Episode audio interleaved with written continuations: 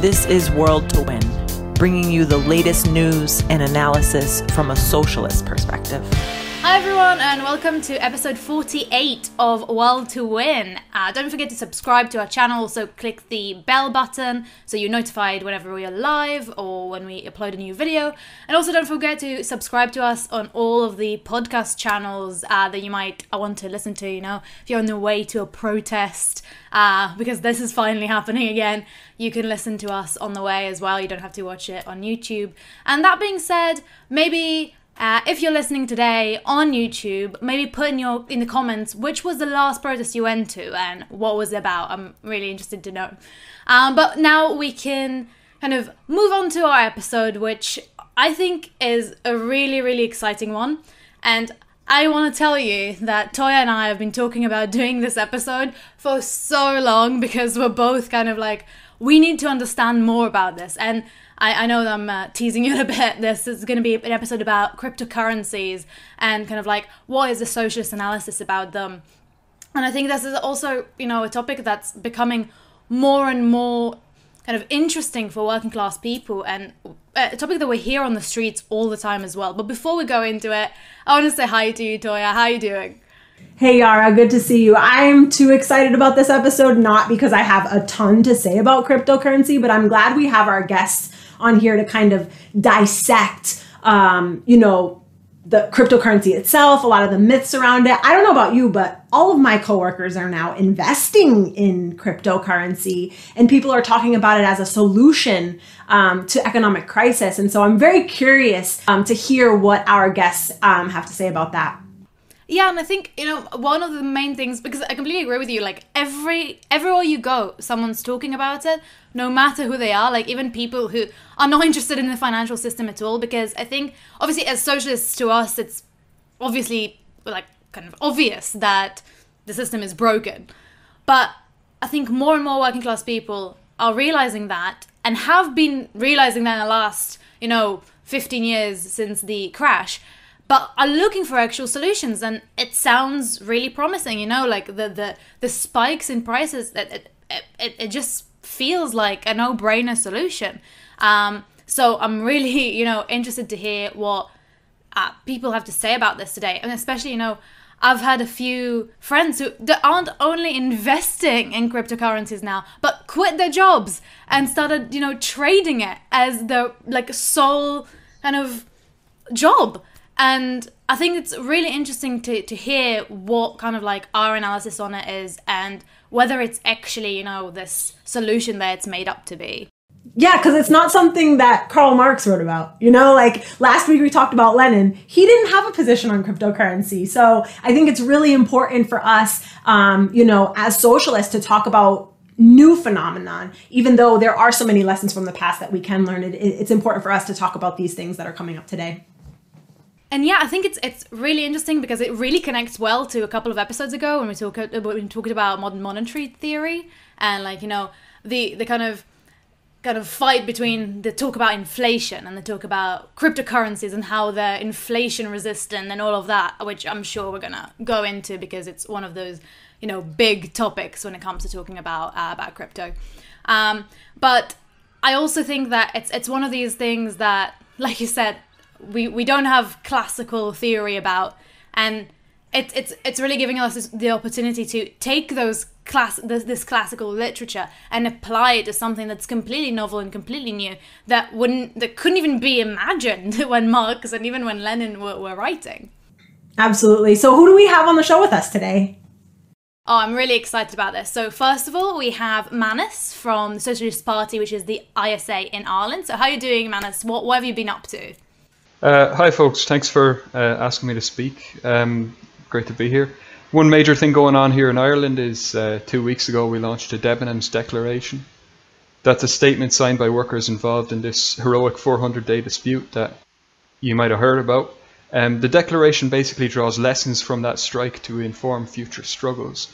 So uh, check that out at debenhamsdeclaration.org if you want a really fine example of how engaging in a struggle can be deeply politicizing for people, there's um, a collective statement, then there's individual statements, and the points, the political points, are hard hitting and really far reaching. Uh, so I uh, urge you to take a look at that. Thanks, Manus. Yeah, I think first of all that the the Debenhams workers struggle is an incredible inspiration for everyone. I think uh, that has heard of it around the world. So really solidarity to you about it. But also, if you're giving a link out, I also want to mention that you actually wrote a really interesting article about cryptocurrency, um, which uh, uh, people should check out. It's going to be linked in the description box as well. Which I think I, I read it a couple of days ago uh, to prepare for this episode, and it's it's such a brilliant kind of analysis of it and uh, kind of touching on all of the points one after the other in a really concise way. So I really urge people to look through it. But we also have another speaker. We have Tony here from uh, Socialist Alternative in the US. So how are you doing, Tony? What, what have you been up to? Hey, uh, I've been uh, actually um, doing these things called mega tables with Socialist Alternative in the US. Uh, these are tables where we go out and talk to people about um, about politics and kind of uh, sell our newspaper. Uh, I've talked to people about uh, Joe Biden.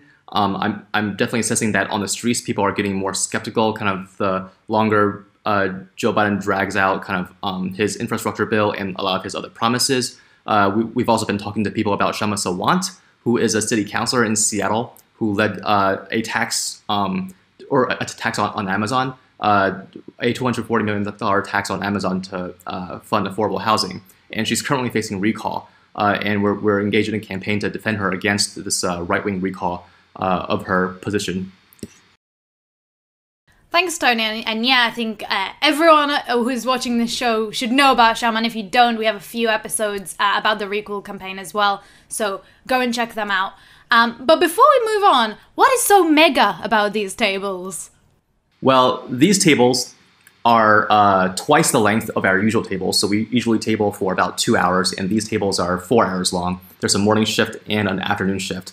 And actually, uh, the entire city uh, organization of Boston got together, and we had multiple tables all throughout the city in one day. Uh, in fact, I had uh, been tabling with Toya, uh, and we had we had been going around flagging down bikers with our newspaper saying, Are you interested in checking out a social news- newspaper? And people would actually stop and turn around. And one person even biked around to talk more about the ideas of socialism. That's how exciting I think these ideas are for ordinary people.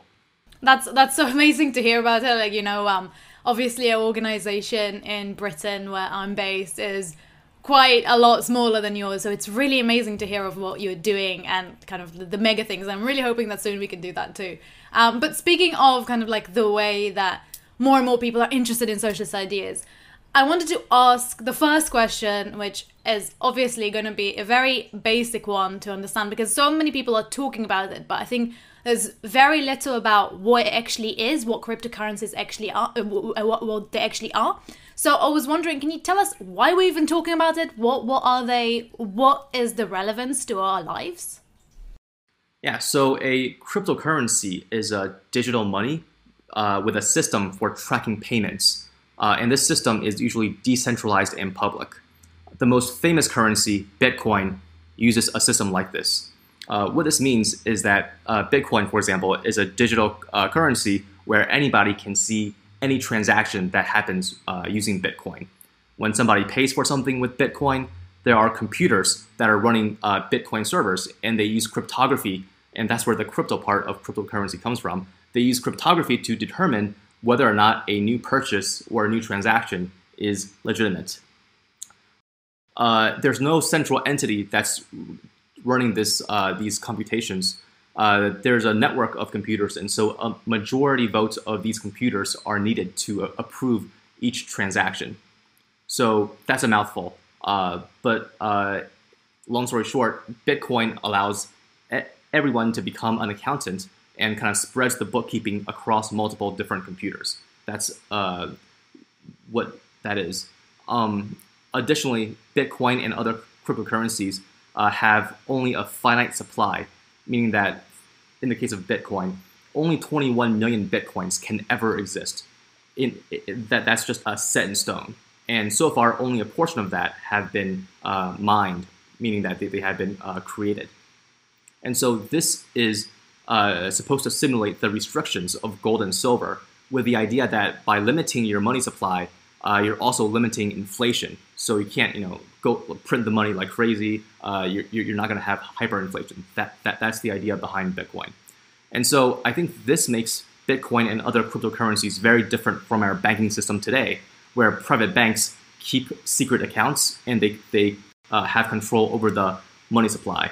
And I think this leads to a lot of um, beliefs in kind of the promise of Bitcoin.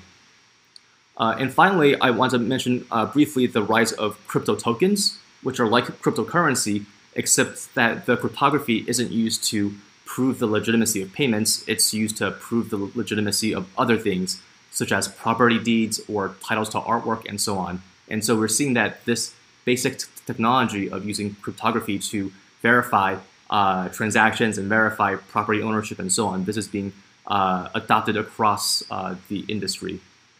Thanks, Tony. So I want to go to Manus because, you know, as Yara explained, you wrote that excellent article, which everyone should totally check out um, following this episode here today. Um, you know, Tony was explaining what cryptocurrency actually is, um, you know, using, uh, yeah, technology um, to, uh, yeah, expand the way we uh, uh have economic transactions, etc.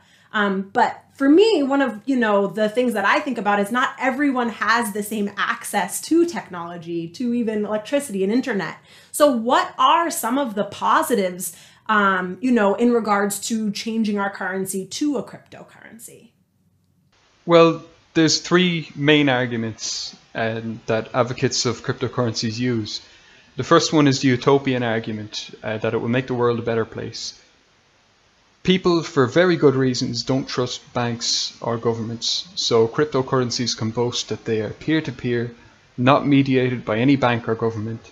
It's secure and the transactions are all verified collectively by the whole network.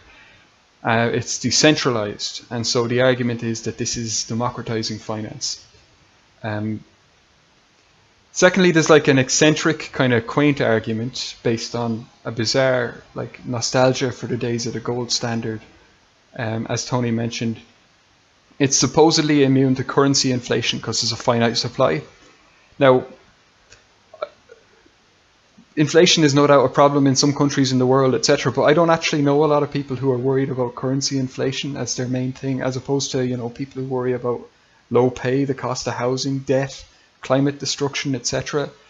Um, so yeah, if you're wor- if you're really worried about currency inflation, then uh, yeah, crypto is, is, is, is your thing, I guess.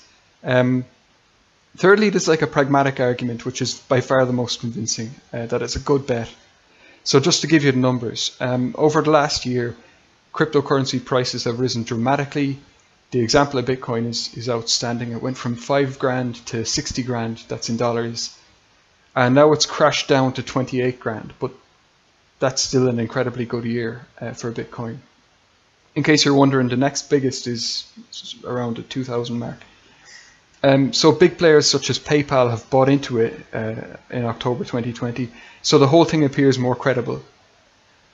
So um, my strong impression is that crypto started out as a plaything of people who have a lot of wealth and a lot of, of technical knowledge um, but not much understanding of politics or economics. Just a load of like free market Reagan Thatcher ideology in their heads. Uh, so that's why they're so concerned about inflation and not anything else. It's that's a, a neoliberal free market dogma, you know. There are other fundamental weaknesses. So to return to Bitcoin, we're going to be talking a lot about Bitcoin. That's just the reality. Um, in its 12 years of existence, Bitcoin has never functioned as a currency except on the kind of more illegal and shady corners of the economy because it's incredibly inefficient and volatile. In the last month alone, it's gone between 33,000 and 26,000. So if you're walking to the shop to buy groceries, by the time you get there, it will have changed price. And then when you get to the checkout, uh, it'll take 10 minutes to verify your transaction because it's got to verify that transaction with the entire network all over the world. So, um, secondly, so much for democratizing finance when you find out that actually 2% of the network entities control nearly three quarters of all bitcoins. Um, so, in theory, actually, a small number of players could rig the entire system, refuse to verify other people's transactions, etc. But even if that doesn't happen, that's still a, a staggering level of inequality within a supposedly democratic, decentralized system. But that's, um, you know, the, the, existing financial and currency systems are terrible. They're set up to serve the rich. We're all in agreement on that here. Uh, but Bitcoin is a system with zero regulation and zero taxation. Uh, and the same goes for the other cryptocurrencies. So I don't know what's going to happen to the price of Bitcoin tomorrow or in a week. It's incredibly volatile. Um, but I'm certain of a few things. It's not going to become a new global currency system. It's not going to replace the banking system. If somehow it did, it would produce even worse outcomes uh, all kinds of chaos, volatility, fraud, inequality, stupidity of all kinds, even worse than what we currently see in the world. Yeah, I think this is a really important point because, you know, as, as I said, I have a, a, lot of friends, and I think all of us would have a lot of friends and colleagues and everyone who's really, who are really interested in these markets. And I had a friend who asked me, like, why aren't you investing in Bitcoin? Surely you're a socialist. This is exactly what you want. A, it's a democratic form of currency. And I think you've explained really well why this democracy is not really democratic. Like, why it being decentralized doesn't mean democratic. Um, and I also think, you know, that the points that you were making about how, like, you know, inflation isn't the first thing on people's minds. I think the point that Tony made before about uh, uh, non fungible tokens, NFTs, it really kind of shows that because this technology is used in ways that I think are even like they're not even instinctive to working class people a lot of the times. Like, you know, what gives NFTs their value is nothing really. uh, it's it's you know it, the the file that you're getting is the same file regardless if it's the one that has the the NFT tag on it or not. So it's it's kind of like value that's created out of nothing and has no real purpose. But I was wondering because we are talking about kind of the element of democracy and the element of also you were talking about how much the value out of nothing has grown so much. So, what actually gives cryptocurrencies their value? Um, so, the first thing that comes to mind is the Oscar Wilde quote about people these know people these days know the the price of everything and the value of nothing or whatever. Just highlighting the difference between you know price and value because Bitcoin doesn't really have any value uh, unless you're in the illegal sectors of the economy. Then yes, it has a certain value for you. But apart from that, not really. Um, it doesn't have any value at all, but it has a colossal price. Um, and where that price comes from is over the last 50 years or so, there's been this colossal financialization of the economy with wealthy people shifting their investment away from production and into stock market, stock market gambling, financial instruments of increasing complexity, Profitable investments are few and far between, and even more so now with the US China trade war. And then on top of that, over the last 18 months, you have a load of COVID stimulus money gone into the financial markets and just blown up a whole load of crazy bubbles. And uh, so crypto is not a currency revolution. It's actually just another one of these bubbles, at least in its current form, in this, you know, uh, what we're seeing at the moment. So, um, there's a certain desperation about this, you know, that the wealthy are, are desperate for easy profits. The system is desperate, it's in a bit of a frenzy, and trying to keep this rotten and bankrupt system going. So that's why powerful institutions and now even entire countries in Latin America are buying into crypto. Um, there's a point to be made about the tulip craze in the 1630s in the Netherlands, where the price of tulips was speculated on, and it grew to be many times the annual wage of a, a skilled worker, etc. Um, the thing is, uh, bitcoins are take far more energy to produce than tulips, but they have even less use value of any kind whatsoever. So what we're seeing is like rather than an escape from the horrible realities of capitalism, what we're seeing is the ultimate and most absurd expression of it this is the, the most literal form. We said Marx didn't talk about this, obviously he didn't, but he used the term fictitious capital. This is literally fictitious capital.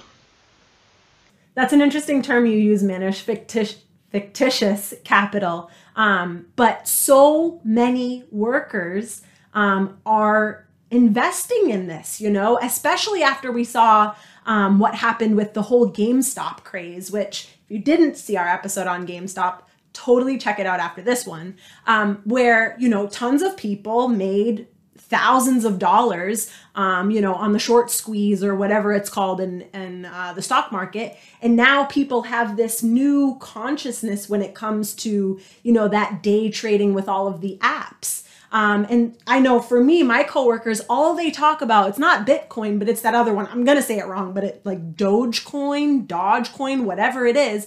But you know, they buy it for pennies and they're investing thousands and thousands of dollars in this. So, I mean, with something that is fictitious, as you said, and something that's manipulated so easily by, you know, what Elon Musk says on Saturday Night Live why are people turning to this? Why are people investing their life savings in something that isn't real?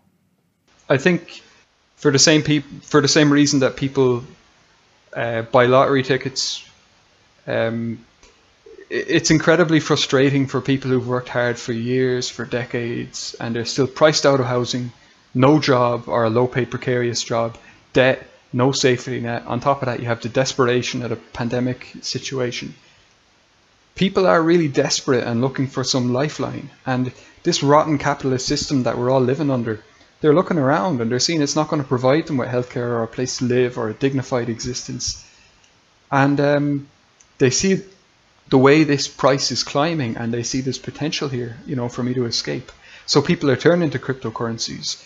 Um, according to one estimate, one fifth of the population of the United States hold Bitcoin. So you do hear success stories about people who, for example, paid off their university debt using cryptocurrency. And you gotta say, sincerely, good for them. It's good to see someone getting out of the rat race or, or whatever. But at most, that's an individual solution for you. And for most people, well, crypto is not even going to be an individual solution because you're going to lose. Um, the fantasy of the Bitcoin enthusiasts, of like the, the hardcore people, uh, is that in a few years' time, when Bitcoin has taken over the world, suckers like me who didn't want to buy Bitcoin in 2020, 2021, will all be clamoring to get our hands on it for any price. And those people who bought in now are going to be this new global aristocracy looking down on the rest of us, selling us bitcoins. Uh, so they even have a charming little slogan for crypto skeptics have fun staying poor. And they have it on t shirts, etc. So much for any claims that, you know, it's altruistic and they want to democratize finance and make the world a better place, you know. But I think for most people, there isn't the same level of cynicism to it or the same, you know, uh, unpleasantness as that. But like, there is a lot of magical thinking going on, and I hope that this episode will uh, bring at least some people back down to earth it's another speculative commodity. And it's different in important ways, but it's another speculative commodity. 46 million people in the US alone own Bitcoin. And how the hell is that supposed to make them all rich? Um, where's all this wealth going to come from? Um, on the contrary, I think tragically, and I'm saying this with, with, with no glee whatsoever, I think most of these people are going to turn out to be the cannon fodder in a horrible pyramid scheme. So there's a whole culture, a whole industry of people who have a vested interest in that price going up, and they build themselves as cryptocurrency experts. Um, but you know, it's snake oil salesman type stuff, you know. Um, and that's where we were talking about where the value comes from. That's it, you know. There, people, there's a whole industry hyping this up. Also, think who has more power in this situation? Some corporation or investment fund which has crypto holdings worth billions, or the average worker who's leverage their life savings to buy a fraction of a Bitcoin. You know, um, cryptocurrencies they don't have the ability to iron out the problems of capitalism. They're, they're a financial and a monetary solution to what is actually a problem of wealth distribution. So, on the contrary, they just replicate the inequalities of capitalism in a new arena. I think this is an incredibly important point. I think that what what you said about kind of how this uh, kind of a new aristocracy uh, that they see themselves in uh, as is really important because w- there is this contradiction between uh, the you know the enlightened, uh, the way that a lot of kind of Bitcoin enthusiasts see themselves, and what is technically meant to be behind this currency. Um, and I think that there's a lot of things that you can point at with Bitcoin uh, that all of these enthusiasts keep pointing to as like you know the thing that's so good about it how you know the the people who made it moved away from it and didn't put any like you know any percentages of it just for them and truly believed in the cause of uh, democratizing and decentralizing currencies. But then you see all of these uh, different uh, cryptocurrencies where this is not exactly the case. And like any market it's kind of moving towards this uh, like you said like this speculative area, which Bitcoin still is, but even this kind of facade of democratization is gone from both the people who are buying it, but also the people who are making these new coins. And speaking of new coins, I know that Toya mentioned Dogecoin, and I saw that Tony was kind of nodding and smiling about it, and I was wondering, Tony, what, what, what do you have to say about Dogecoin? So, Yara and uh, Toya, a couple years ago, I looked into buying Dogecoin, not for myself, but for my best friend's dog. And then I was gonna put in a dollar's worth, and then I stopped myself. I stopped myself because I thought, what am I doing here? Dogs can't use Dogecoin. They don't know how to use computers. So I was like, this is a stupid idea. So I didn't go ahead with it.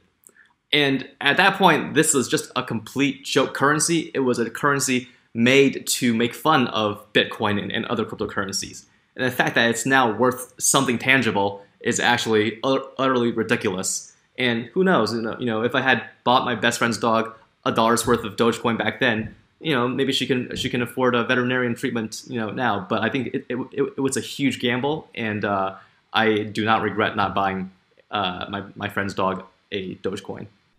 You know, I think I think that's a really good point because even if you buy it and you get all of this money from it, it's still a gamble, regardless of what you do. And this ga- gamble isn't gonna be sustainable uh, for the long term because we know this na- the nature of the system. We mentioned GameStop, and once ordinary people like us buy coins for our dogs too much, it's gonna uh, tank and it's gonna be taken away from us. So I think, uh, yeah, I agree. Even though you might be so rich, you wouldn't need to be in this party anymore um, it's a good a good uh, a good thing that you didn't buy it. But I want to move on because we talked a lot about mining and mining kind of cryptocurrencies, and I think one of the things that's been in the news constantly in the last year, especially about uh, Bitcoin and cryptocurrencies generally, is the impact on the environment. And you know, I don't need to mention the environment any longer. You know, I think anyone in the northern hemisphere right now is experiencing it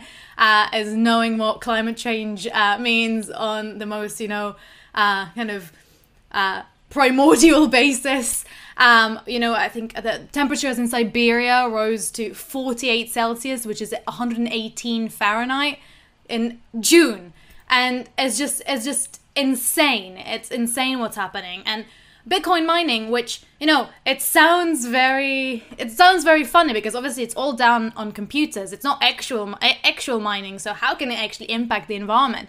But the amount of energy that uh, it takes to mine these coins, you know, uh, that it's the that it's computers upon computers, servers upon servers that are just used exclusively to run code that mines these coins, and it takes a ridiculous amount of energy. It, it's it said that it accounts for 0.5% of total global electricity consumption, which obviously is insane for something that we've, as we said over and over again, is speculative completely and has no real value.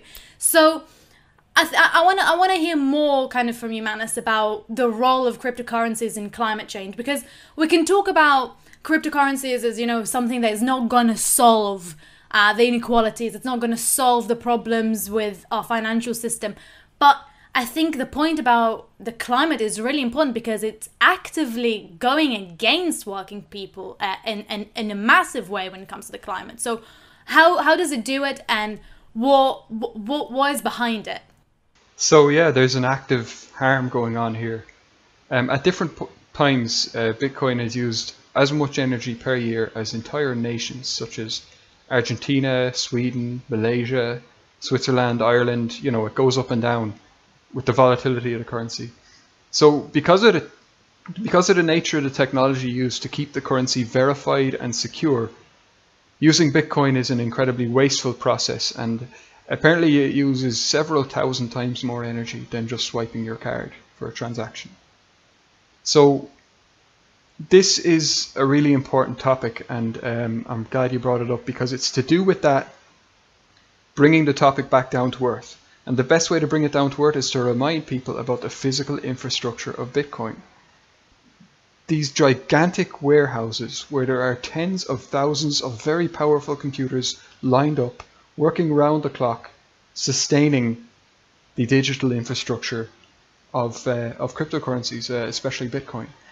Um, I'll give you an example from uh, Texas from when there was the power cuts recently. So Bitcoin miners had bought up a load of energy to keep their machines going, so they had a surplus of energy right when other people's uh, lights were going out. So they sold the energy back to the public at, I think it was 700% the normal price of energy. They absolutely gouged people when they were at their most desperate. So that's the level of energy consumption and storage that we're talking about. That's the level of power and wealth that these people have. And that's the level of callousness we're talking about.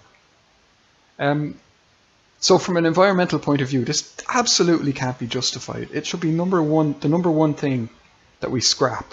It's, it's scandalous. And only under capitalism would energy sufficient to power entire nations be diverted into just helping rich people swap their digital money around on the internet. So we had millions of school students protesting for climate action. Meanwhile, we had 13% of the human race with no access to electricity at all, and while all this is going on, a solid chunk of the world's energy consumption is going into Bitcoin. Totally useless, even harmful pursuit. So there's a recognition of this dawning. Uh, the Chinese government is several Chinese provinces have shut down Bitcoin mining operations because for a while they were happy to just take the money. But now it's got to the point where the existence of these operations is sabotaging the energy grid for other industries. And that's what's behind the fall in the price of Bitcoin from 60 grand to circa 25, 30 grand. Some of those numbers that you just said, Manus, are heartbreaking. I mean, we see it with all sorts of energy, right? Like they convince you to rent solar panels to put on your roof and then you can't even use that energy from those solar panels for your house. You have to buy that energy back. You know, working people put all of this uh, money into the electrical grid, and the workers in the community build the electrical grid. And then when they need to use that electricity, they have to buy it back for 700%. It's just, it's heartbreaking what you're saying. Um, but, you know, as you've mentioned, there's tons and tons of resources going into this mining you know we, should find a new word for it because it makes you makes you think of those west virginia coal miners you know coming out with a pick on their back or something. Um, but yeah there's resources going into this mining. What uh, you know from a socialist perspective what should those resources be used for? So what resources are we talking about? We're talking about human talent really qualified intelligent people um, we're talking about wealth, we're talking about energy, and we're talking about computing power. And, you know, all that is going into this utterly trivial uh, thing. Um, the computers themselves, apparently, lined up in their tens of thousands in these warehouses, are useless for any other purpose. They're designed specifically for cryptocurrencies. So that's just a waste of resources that humanity is never going to get back. Um, but the other things can absolutely be repurposed why don't why don't we use that kind of wealth uh, to provide everyone in the world with free electricity for a start? If you want to democratize something, start there. The, the mathematical and technical expertise that's going into cryptocurrencies could be going into solving medical problems and engineering problems to do with green energy, transport, any one of a ra- range of things. Um, and just to say, we've talked a lot about decentralizing and democratizing and Decentralizing is not necessarily the same thing as democratizing. You know, the world of Mad Max is decentralized, but it's not necessarily democratic. But if you want to democratize finance, don't decentralize it. nationalize the banks, place them under the democratic control of elected representatives uh, of the working class. How about, as well as demo- democratizing finance, we democratize wealth? We place the major industries and resources under democratic public ownership so that we can work out a plan to use these resources for people's benefit. So, a socialist world with democratic public control over the economy, we could use this kind of computing power to allocate and distribute resources to draw up plans and economic models and simulations for economic development and things like that. So, if you want to take away something positive from Bitcoin, all this waste of resources actually shows what colossal untapped potential would exist if we had a more rational system designed to meet human needs instead of servicing the stupid utopian gambling projects dreamed up by rich people. So yeah, if, if, if they want to have an eccentric hobby where they mess around with digital money, that, that's fine. But they don't get to consume as much energy as Argentina. And they certainly don't get to say that they're trying to make the world a better place or whatever, you know. Only under capitalism this has been an excellent discussion. And you know i know after uh, participating in this i've you know learned a lot about cryptocurrency um because um, it is something that's very confusing and it's new. Um, you know and as we stated at the beginning of the episode this is not something that we can look back in history or you know look at philosophers and socialists and activists from from the past on what they you know how they dealt with it what their thoughts were on it um, we're kind of creating that here now um, so i want to end with tony you know since we can't look to lenin uh, to ask what would lenin think in this situation um, if cryptocurrency is not going to end um, income inequality and uh, you know, climate disaster, clearly, all of these problems that we talk about on this show so often. Um, what is what is a, a, a socialist solution, um, you know, for uh, saving the world and, and, and ending inequality, ending suffering, ending oppression? Great question, Toya. So I think uh, ending the power of uh, the big, big banks, uh, ending inflation, ending all these ills is not a uh, technological question, but a question of who runs society. As long as the ruling class is capitalist, they can control new technologies like cryptocurrency. Uh, for example, uh, if any one uh, person or any one entity owns more than half of the Bitcoin network, they can actually completely control the currency, meaning that they can uh, spend other people's Bitcoins, uh, make, make forgeries, and, and so on.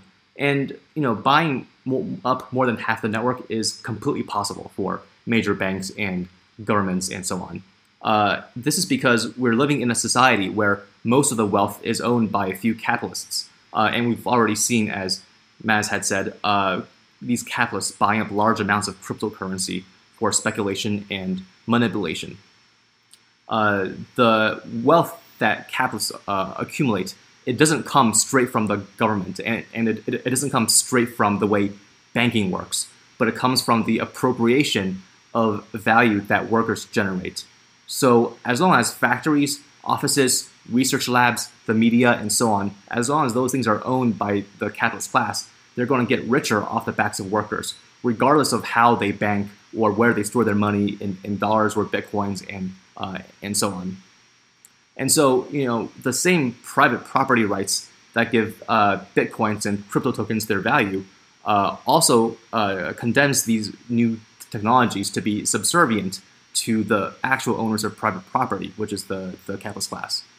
Um, so we, we've heard from uh, both Manus and also uh, like our friends, I've got friends who, who say this too, that uh, they, they've bought Bitcoin and they're able to pay off their me- medical debt or their student loans and so on.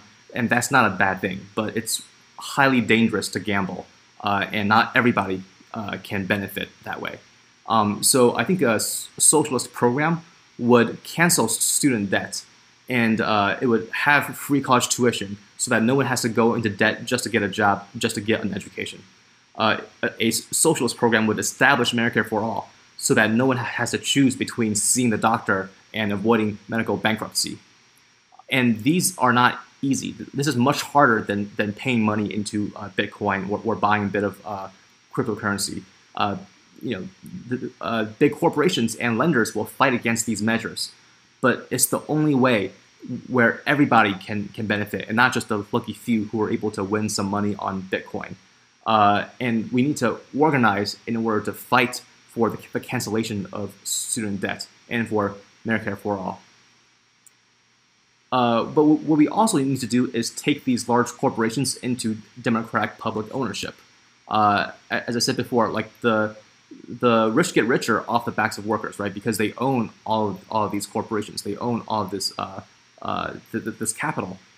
Socialists believe that in order for working people to truly have a say in the distribution of wealth, in the financial system, in inflation, it's not through uh, buying into cryptocurrency but uh, the working class itself needs to be the class that rules uh, society. Big banks should be taken under public ownership and democratically controlled so that we can open the books of shady corporations, so that we can uh, have these banks and the Federal Reserve as well uh, be accountable to ordinary people uh, so that they're not printing money for each other, uh, but that you know the inflation targets, money printing, if, if, that needs to happen, all of that is done on is done for the benefit of ordinary people and not for the uh, the one percent. And if uh, workers can take uh, big corporations into uh, democratic public uh, control, um, we can actually do a lot of stuff with that. We can end predatory lending for good. We can wipe clean the crushing debts of working people that have paid back many many times over the original amount that they had uh, borrowed. We can also raise real wages by not having billionaires and not selling goods for profits. Uh, and this will also actually control inflation. Not the way that Bitcoin is controlling inflation, because we see that the price of Bitcoin is going up and down like crazy. But uh, you know, inflation is not just a, a, problem of money supply, but it's a question of both how much money there is and how much value there is in uh, society as well. And with a rationally planned economy, we can actually balance those two and create a stable financial system that uh, that really benefits working people. And so what all of this amounts to is a complete socialist transformation of society into a society where uh, where workers, uh, you know, where the people that run society, the workers, also make the decisions. And this kind of society won't work in just one country either. It, need, it needs to be international in order to survive. And I think that's why I'm so uh, proud to be part of uh, the international socialist alternative and beyond this uh, this show because revolutionary international socialism is the only way to end crushing debts, raise living standards for workers, and end inequality for good. Thank you so much, Manus, and to end, Tony. I, this was really, really interesting, and I really agree with what you said there, Tony, as well. I feel like there's so much there's so many problems with the system the debt the, you know the housing crisis that i'm sure manus could talk on and on about if we wanted to uh, go into that and uh, all of that is not a problem that, like you said, it's not a problem that will be solved with tech. It's a problem of the way that the resources are managed and who owns those resources as well. But I also want to like stress that this tech is also useless. It's not like this tech, like it's not like we oppose tech. We oppose tech that has no actual benefit to the lives of working people. And if we spend so much like so much time and energy and also talent on creating tech like that. What could we do with the energy with the talent with all of these things that are spent on this to in, instead of creating tech that would actually benefit the lives of working people uh, which is something that we can o- only do when the resources are ours and not by the hands of a tiny minority. So Again, thank you so much for being here. I know that I know so much more about cryptocurrencies now than I did uh, at the start of this. So thank you so much for being here and hope to see you soon.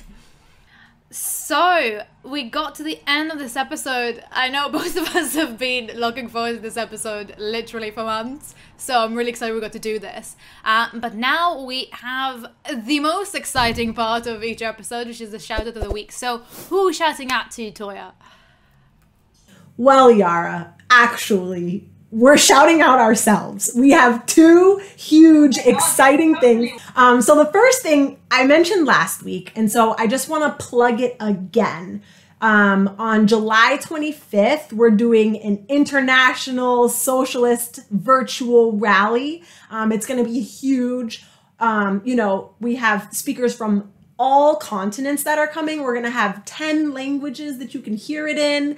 Um, and yeah, it's going to be a huge event. So we really want people to tune in. Yara, are you going to be there? I mean, is it even a question? Yes, I hope you're going to be there. It's going to be so much fun. But then the second thing um, that I'm kind of even more excited about um, is we're going to have a weekly newsletter. So that way, um, you know, our subscribers and people who who watch and listen to our show are able to stay connected to us on a weekly basis. So we're going to be sending out, um, you know, articles, links to our videos, podcasts, etc. Um, yeah, so two shout outs for ourselves this week because we're just doing so many exciting things. Yeah, and we're really moving into the 21st century, doing a whole digest for for people. I'm I'm I'm here for it. I love it. And I mean, obviously, you can find the link to sign up uh, in the description box, so you can do it right now because we're done. But also, I want to remind you that despite the fact that uh, we're going to have this amazing ra- rally in a couple of weeks' time, until then, we are not going to be producing episodes because we are going to be preparing for a virtual Marxist university. How exciting is that, Toya? I'm pumped. There's going to be so many fun sessions. So if you are a member of the International Socialist Alternative, make sure you sign up. Just a few days left. And if you're not a member of the International Socialist Alternative, you should join so you can participate in this week long event that we're ending with our um, rally that you're all going to tune into. Thank you so much for being here. Thank you again uh, to Tony and to Manus. It was so interesting. I know that I'm going to rewatch this uh, episode every time I need to combat some of my friends' opinions about uh, cryptocurrencies. So, thank you for watching and see you at the rally. This is World to Win. Every Sunday, we broadcast with speakers from across the globe, bringing you the latest news and analysis on the fast moving global events from a socialist perspective. Subscribe to the International Socialist Alternatives YouTube page and click the bell to get notified when we go live for a new episode. Like us on Facebook and follow us on Instagram because there's a lot to do and we have a world to win. When we fight! When we fight! When we fight! Solidarity!